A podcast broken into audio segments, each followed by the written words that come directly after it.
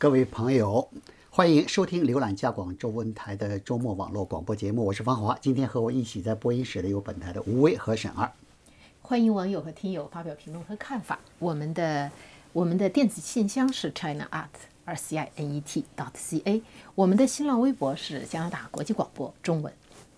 欢迎关注我们的网站 www 点 rcinet dot ca，还有我们的 Facebook 加拿大国际广播加拿大国家中文频道。在每周五北美东部时间上午九点半，我们会有脸书直播 Facebook Live。另外，加广出品的加拿大新闻移动 App 已经可以在苹果和谷歌的应用商店下载。嗯，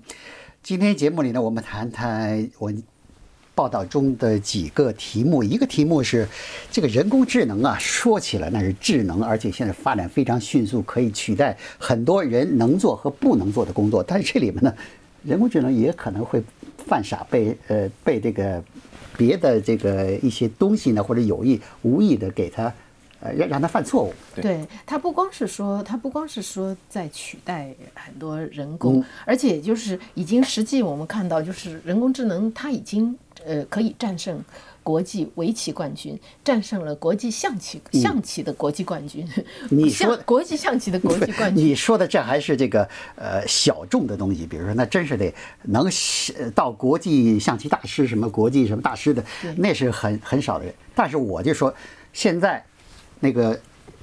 无人驾驶的载重卡车已经开始试验。你想想，旁边一个三十三十吨的一个几十米长的大卡车，没有人，你回扭头一看，没有人从你旁边呼啸驶过，这都是人工智能。对，但是就是说他在战胜象棋、围棋冠军呢，就说明就是至少给人一个前景，让人看到一个证据，就是他能够超越人类智智力。他的就是，可是呢，就是在呃呃，在这个就是安全专家在接受加拿大广播公司采访的时候呢，就就指出一个他的一个非常明显的一个弱点，就是不管怎么说，人工智能到目前为止，它还是有点死脑筋，它的那个脑回路还赶不上人类。就像你刚才说的这个开车的问题，就是一个很简单的，就是。路上的交通标识，如果有人在上面画了一个，现在就是城市里面经常有人涂那个，就是所谓的 graffiti 那个那个乱涂乱画。如果有人涂涂改了停牌，一个真人开车的，你走过去，你开到那里，你还是知道你要停下来，但是呢，人工智能就可能就犯了糊涂。那以前那个腾讯的腾讯有一个安全实验室叫科恩安全实验室，不久以前做了一个真实的实验，他用的是他是拿特斯拉的那个叫做 Model S 的那个无人驾驶实验，他在那个路面上贴纸贴一种特别的贴纸，就让这个特斯拉就开进逆行车道去了。嗯。就是这是真实存在的危险，相当危险。那么那个宋晓东，呃，就是加拿大广播公司采访的这位专家呢，这位这位电脑安全专家呢，他就说，嗯，在这个在这个，如果是说黑客的攻击，这个就是说人工智能的黑客了，他攻击。像这个还是说普通的，如果真的有小孩在那个停牌上乱画，这还是说无意中犯的错误。但是黑客是可以故意设计出，他设计出特别的信号干扰他，指导他去犯某种错误。这个是至少到目前为止，这个是可以。就是你刚才举这个停牌的例子，呃，一年前嘛，也就一年多一点儿。这个在萨斯科彻温省刚刚发生的那个惨案，把一个整个冰球队青年冰球队的十六个人都撞死，那个那个就是停牌没有停，那个是他是当然不是不是有人破坏了，那个他这个司机呢是忽视了停牌的存在，就直接就开过去。像你刚才说的，如果这个自动驾驶的，智能受智能控制的，把被别人修改的或者是上面乱涂鸦的东西停牌呢当做无物。直接这么开过去，那这惨案，那也是那也是会发生惨案的，那也是会发生惨案的。那么就是现在呢，就是专家的介绍呢，就是他对这个呃，一般来说，黑客如果攻击者要攻击人工智能的话，他一方面是攻击它的可靠性，就是刚才我们举的这个例子；一个就是它的机密性。它机密性呢，就跟那个黑电脑的黑客是一样，它就是说怎么样能够侵入你的这个系统，然后让你盗取你的这个机密的数据。另外呢，就是说。它不光是说在可以在在你的这个推理阶段，在人工智能的推理阶段来攻击它，让它犯错，就是推理，就是它看见一个标识，它要脑子里做出推理。它比方说，一个是实际的物体停牌，或者是电脑的图像，一只猫的照片。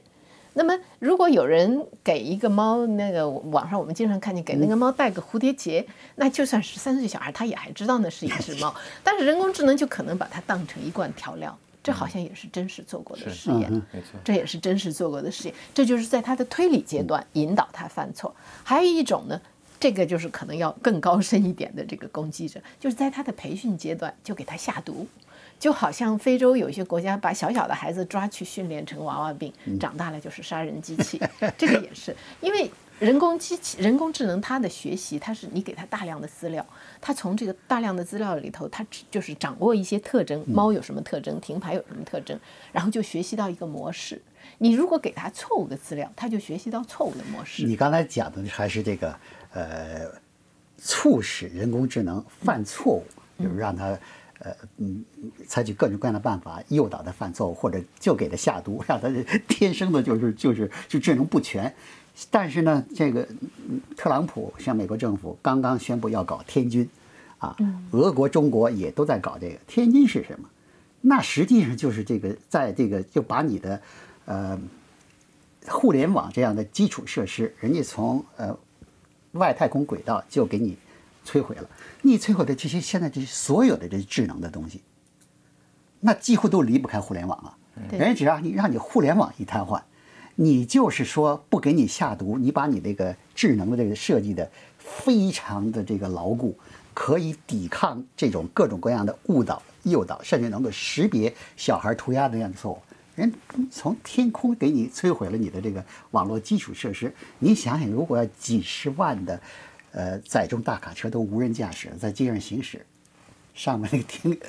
天军给你给你摧毁了那那。这是乱成什么什么局面？还有不光是在重大卡车，现在就是说人工智能还在可能取代的一个就是说交通，就是这这一类。还有就是比方说下水道，就是让人工智能大家在想象让人工智能控制或者是说来代劳的这个领域，确实是越来越多。那么从专家来讲呢，就是他这个安全专家的建议就是说，你要从攻击者的角度。来考虑，来设计这个是啊，这个体系。看来这个人工智能是发展的前途无限，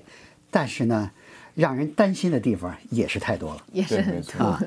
呃，说起这个人工智能呢，人工智能离不开码农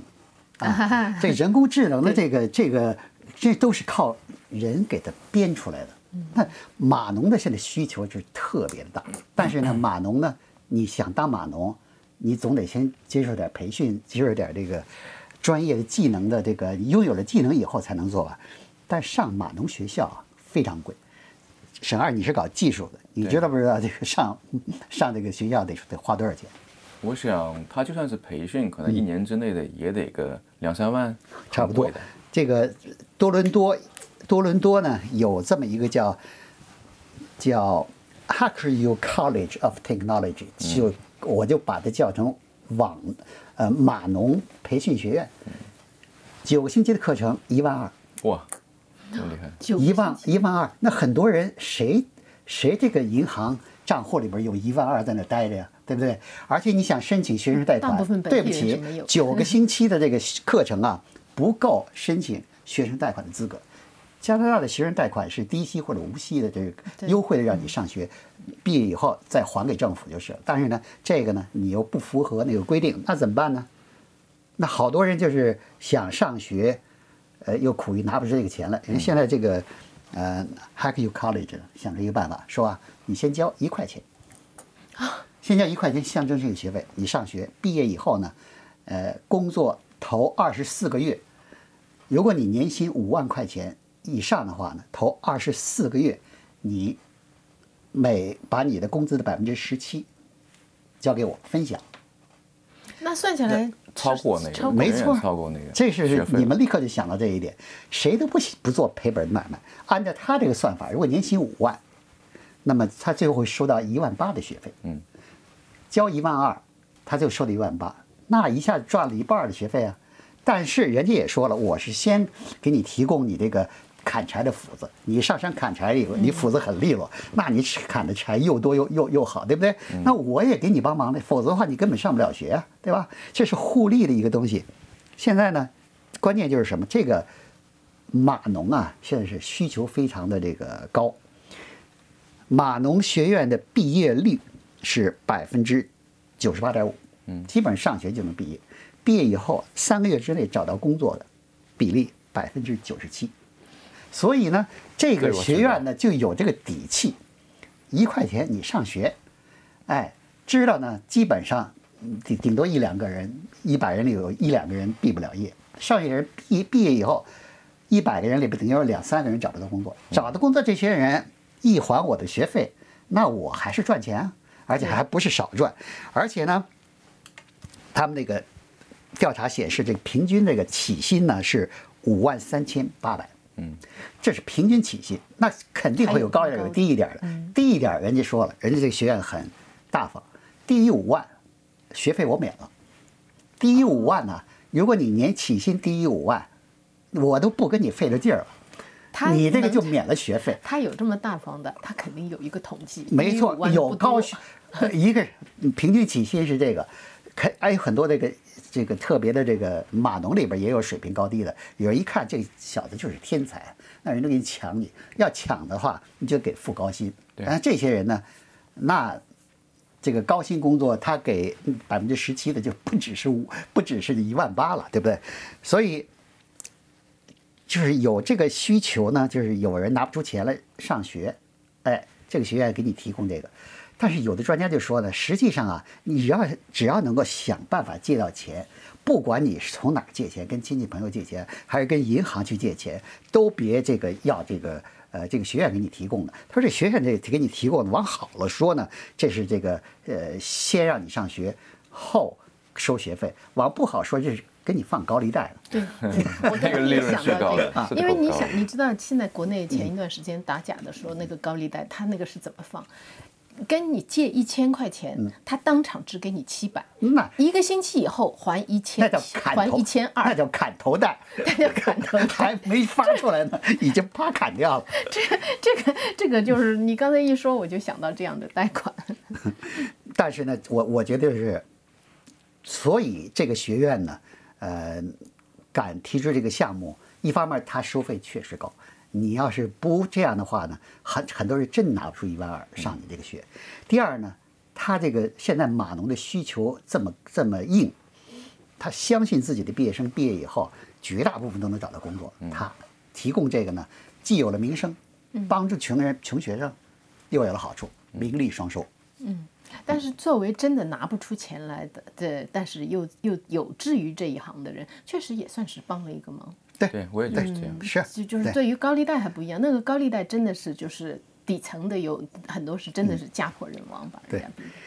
呃，沈二，你做了一个题目，讲的是这个呃早期播客广告商呢，叫 yeah 啊，在准备不太在乎自己的传奇地位了。对，我估计也是被迫的吧。呃是是是被迫的，原因很简单，就是因为 Podcast 播客的广告现在越来越贵了，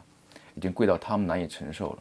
因为这个呃 Mailchimp 在这个在美国吧，他们的这个播客的地位呢是非常传奇式的。因为在二零一零年的时候，播客还不是一个非常热门的这个广告的这个投入的项目的时候，他们就开始关注，开始投大量的钱在播客里。他们很多时候是把播客的很多播客都给买下来，然后完全只是他自己一个人赞助。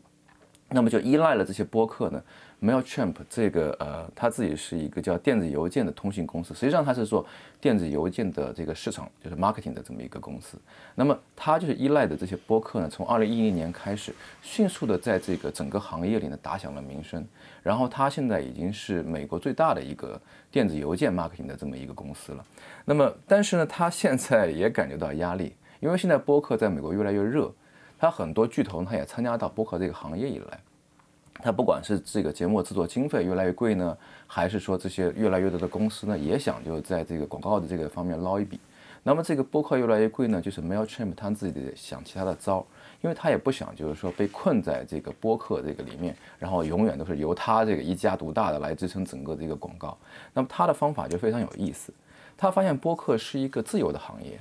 他不，他这个媒体不受控制的，对不对？没有人说谁能做，谁不能做。那么他的方法就是说，那既然说广告太贵了，别人的播客的广告太贵了，Podcast 太贵了，那我自己做 Podcast 总可以吧？那么他现在的方式呢，就是说他自己我成立工作室，然后我把那些独立的这些播客的这个创作人呢拢到我的工作室来，我给他提供资金，还有提供启动，提供一些技术服务，包括提供一些那个市场支持，让他能起来。然后他起来以后呢，自然成为我工工作室的这一部分。他仍然会在播客里呢，这个作为一个很强大的存在，但是又不用花那么多的钱。现在他的策略是这样。嗯，那就看看他这个以后这个转型啊，能不能够取得呃成功啊？是是是。嗯，呃，还有就是加拿大呢，是呃华人呢来了以后，过去的现在华人来了以后，那都是。留学生都是买豪车、买买豪宅，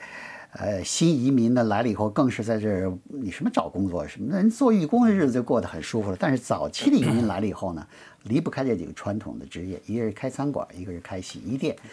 啊，还有是给，那么就是如果自己当老板，还有一个就是便利店，嗯啊。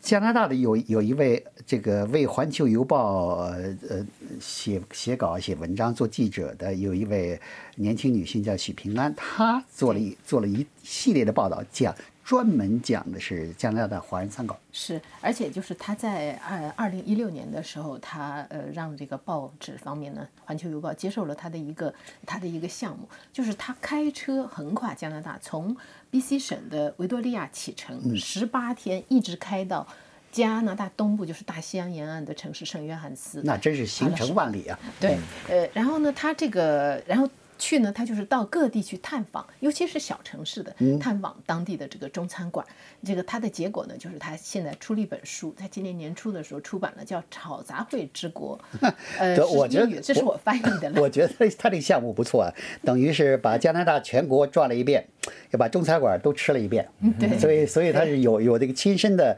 呃体验，而且所以呢就具有了评论跟那个描述。介绍加拿大中餐馆的资格是他在这个接受采访谈他的书评，接受 CBC 采访的时候谈他的书评的时候，他就说他之所以对这个呃中加拿大小城市的餐馆感兴趣，是因为他他是属于第二代移民，但是他是在温哥华长大的。温哥华那个城市呢，就是哎，就是可能是最最中国化的，那是你要找正宗的中餐馆是没有问题的，美食之城了。对呀，而且他又是来出是，他又是一个，就是他父母都是香港人，就是非常看重美食的，什么食材在哪里买，那是都是非常讲究。不，不是哪里买，然后做鱼那得精确到多少分多少秒的，否则的话，那个那那那这个这个呃口感鲜味就不一样了。对，然后呢，就是在这种情况下，他在这样的环境里长大，他说他之所以对这个问题感兴趣，就是。一出温哥华，尤其是到小一点的城市，他就发现那个中餐馆就完全不一样。就是他的那些菜式啊，什么呃，比方说什么油炸鸡球了，chicken ball，就是这里的比较那个什么甜酸肉了，还有就是我们所谓的左公鸡的那那个那这一类的东西，就是这这些菜怎么能算是中餐呢？是在温哥华这个被温哥华的正宗中餐宠坏的华 人，包括他家里的人都觉得说。这这个都不是中餐，连改良中餐都称不上，连改良中餐都称称不上。但是呢，他又发现，就是说，所有的这些小城市，在他在做记者的过程中都有中餐馆，而且你觉得他那个菜那么难吃，开不下去吧？人家生意好的，当地人非常喜欢，对，当地人非常喜欢，所以他就他就是开车之所以来这么横跨加拿大这一趟旅行呢，他是想要明白，就是说为什么会有这样的菜式，你为什么？同样是中国人开的餐馆，你为什么会是这样？那么他后来在他的调查当中呢，他就发现说，早期华工就像你刚才说的，早期华太平洋铁路修完了以后，他们留在加拿大，但是实际上那个时候职业的职业的选择范围基本上就是洗衣店和餐馆。那么开餐馆呢，这些人当时这些这些华工实际上很。没有什么人说以前当过厨师啊，最至多就是说喜欢自己做一点而已，就是真的是能掌勺，能知道 能知道煮饭要放 要放水的，就差不多就开餐馆。但是问题是什么？而且他还面临的一个困难是什么呢？他找不到食材，那个时候还不像现在唐人街什么都有，所以他真的就只能是说拿出。做无米之炊的那种，那个、那个、那个绞尽脑汁的那个、那个劲头来，才能发明出这些种种的菜式。他还要顾及到当地人的口味，对他不能说特别辣或者什么，他要顾及到当地人的口味。在这种情况下创造出来的这些菜式，而且在这个发展过程中间，根据不各地不同的食材，比方说中部的省份，姜片牛肉特别好。到了纽芬兰，连面条都找不到，所以他的所谓的纽芬兰炒面，它是用卷心菜代替，切成长条的。对你你说的这个，我我我也见识过，你见识过我也去过去过纽芬兰省。炒面端上来的时候，当时我也大吃一惊，面条在哪儿？哦，原来你还吃 我也吃过是就是这样。然后呢，他说，呃就是这些华人就是是这样艰苦打拼，所以才留下来这样的菜式。可是呢，我觉得实际上，我不知道你注意到没有，一直到今天，实际上你刚才说的有钱的新移民是一类，实际上很多开中餐馆的，因为我记得好几年前我自己的采访过。什么学建筑学建筑的，学什么神经学的，找不到工作开餐馆。那以前也不是厨师啊，还有是我记得以前我们这里唐人街还有一个以前唱河南豫剧的，你记不记得？牛记的老板娘，她是唱河南豫剧的。她先生他们两个人夫妻店也不是，就是现在的新移民也有部分是说，把它当成一当成一种谋生之道。当然，就是你一开始说的，只要是会放水煮东西就能开餐馆，稍微夸张了点儿。但是呢，这个确实是开餐馆的这个烹饪的技巧的起步呢，要求是比较低的。对对，关键就是说你要接受得住食客、顾客的检验。对，吧而且换句话说呢，咱们这个土生土长的加拿大的人呢，呃，还是容忍度还是比较高的，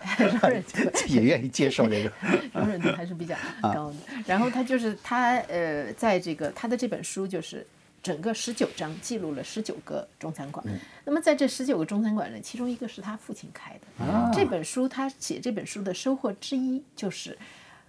他在结束这次旅行之后，才很意外的发现，以前他从来不知道，原来他那么热爱美食的父母，以前在他出生以前，也曾经在大温旁边的一个小城市开过一个炒杂烩的 中餐馆，然后开开过一个中餐馆，然后后来他父亲就是又开了别的餐馆，以后来转到别的就是做跟饮食有关系的这个行业去了，这也算是他的一个小小的收获。所以他这本书叫做《Chop Suey Nation》。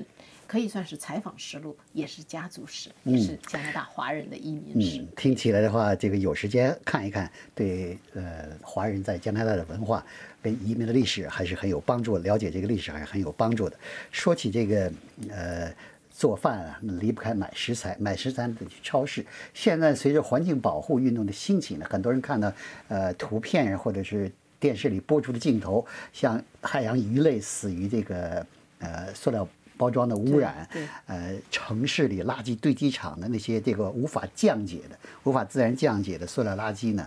堆的到处都是。很多人就觉得这一定得采取什么措施。其中一个措施就是什么？这个许多加拿大不少城市呢，呃，立法禁止在超市里边提供塑料包装袋、购物袋。那么这个问题虽然有利于环保，但是另外一个问题又出来了。叫什么偷窃问题增多了？加拿大一个环保专家，不是一个安全专家，商商场安全专家说呀，过去啊有提供安全呃提供塑料呃购物袋的时候，你看一个商场里边，可能有一个就有那么三四个人是小偷，因为小偷的问题从来就没有断过，就，但是现在呢，商场保安人员跟那个跟那个商店的经理啊。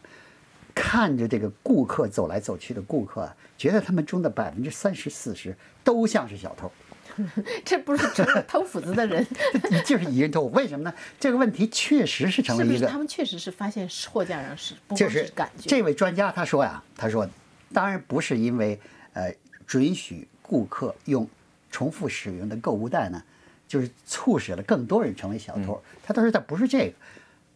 他说：“只不过使那些想作案、想偷东西的人呢更方便，嗯啊，特别是你像衣服商店还稍微好一点，因为衣服上都有都有那种安全码。对，你出去的时候，那个安全门的时候，你如果你不把这个呃交钱把这个取掉以后呢，会哒哒哒就响，会响起警报。